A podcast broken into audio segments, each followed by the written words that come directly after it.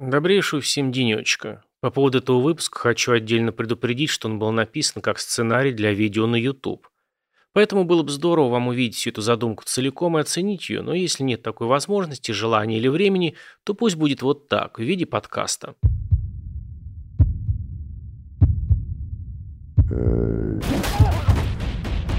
Краймкаст. Это Тетрис. Самая продаваемая игра в мировой истории. Нет человека, который не знал бы о ней. Это Алексей Пажетнов, который ее придумал в 1984 году. Это был сложный год, когда в СССР часто в связи с похоронами первых лиц государства по традиции показывали по телевизору балет «Лебединое озеро».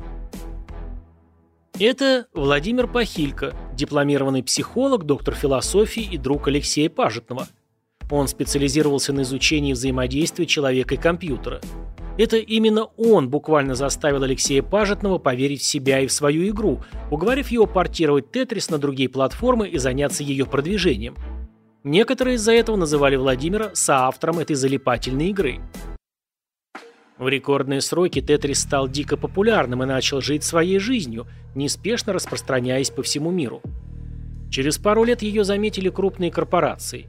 Они нашли авторов и пытались договориться о лицензии на выпуск игры, предлагая приличные деньги.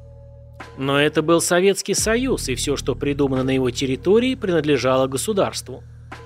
Суровые люди со строгими лицами убедили Пажетного передать права на игру государству на 10 лет – После этого лицензия на выпуск игры была успешно продана чиновниками за границу. Государство получило около 10 миллионов, компания Nintendo 2 миллиарда, а Алексей Пажетнов – крепкое рукопожатие и компьютер в подарок.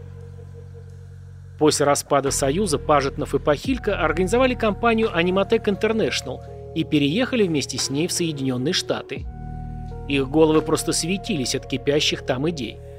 Но переезд не всегда влечет за собой успех и личное счастье, а прошлый успех не гарантирует успех будущий. Аниматек разработала и выпустила несколько игр-головоломок, которые остались практически незамеченными пользователями. По сравнению с Тетрисом, конечно. А компания подросла и стала международной с офисами в Сан-Франциско и Москве. В 1996 истекли десятилетние права на Тетрис, переданные Пажетновым стране, которой уже не было – Перед ним в полный рост стала дилемма – оставить их в аниматек, продвигать Тетрис самостоятельно, делясь прибылью с коллегой Владимиром, или продать права опытным бизнесменам игровой индустрии из США, которые будут регулярно заносить процент с продаж, которым не нужно делиться. Алексей выбрал второй вариант. Он зарегил собственную фирму The Tetris Company. Теперь все права на тетрисообразные игры принадлежали ей, и даже если Пажетнов больше ничем заниматься не будет – голодать ему точно никогда не придется. Это было только первым шагом. Можно уверенно говорить, что дорожки товарищей разошлись.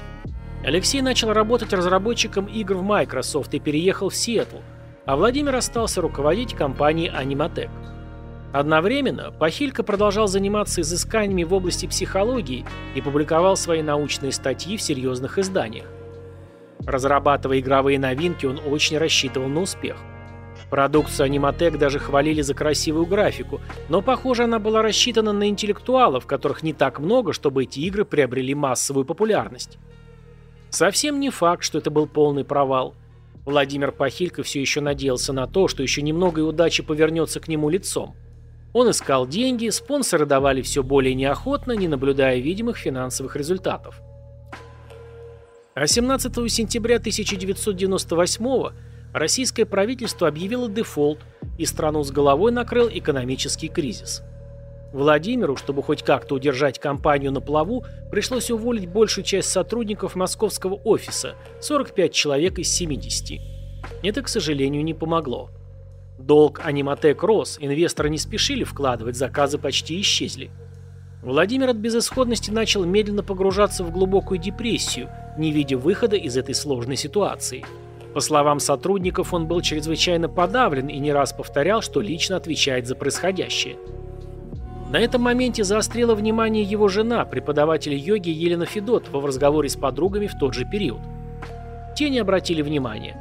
У семьи Пахилька был дом, стоящий около полумиллиона долларов, дорогие автомобили, жена только что вернулась из Европы и собиралась в Индию.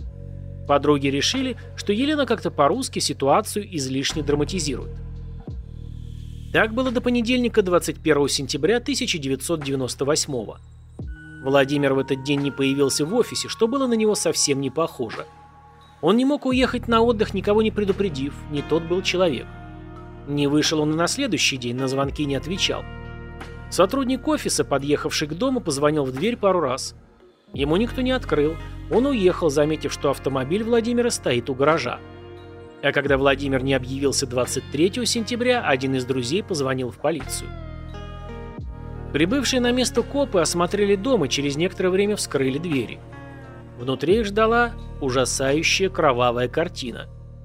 Жена Елены и 12-летний сын Петр были найдены в своих кроватях. На них были обнаружены множественные травмы от ударов молотком и перерезано горло.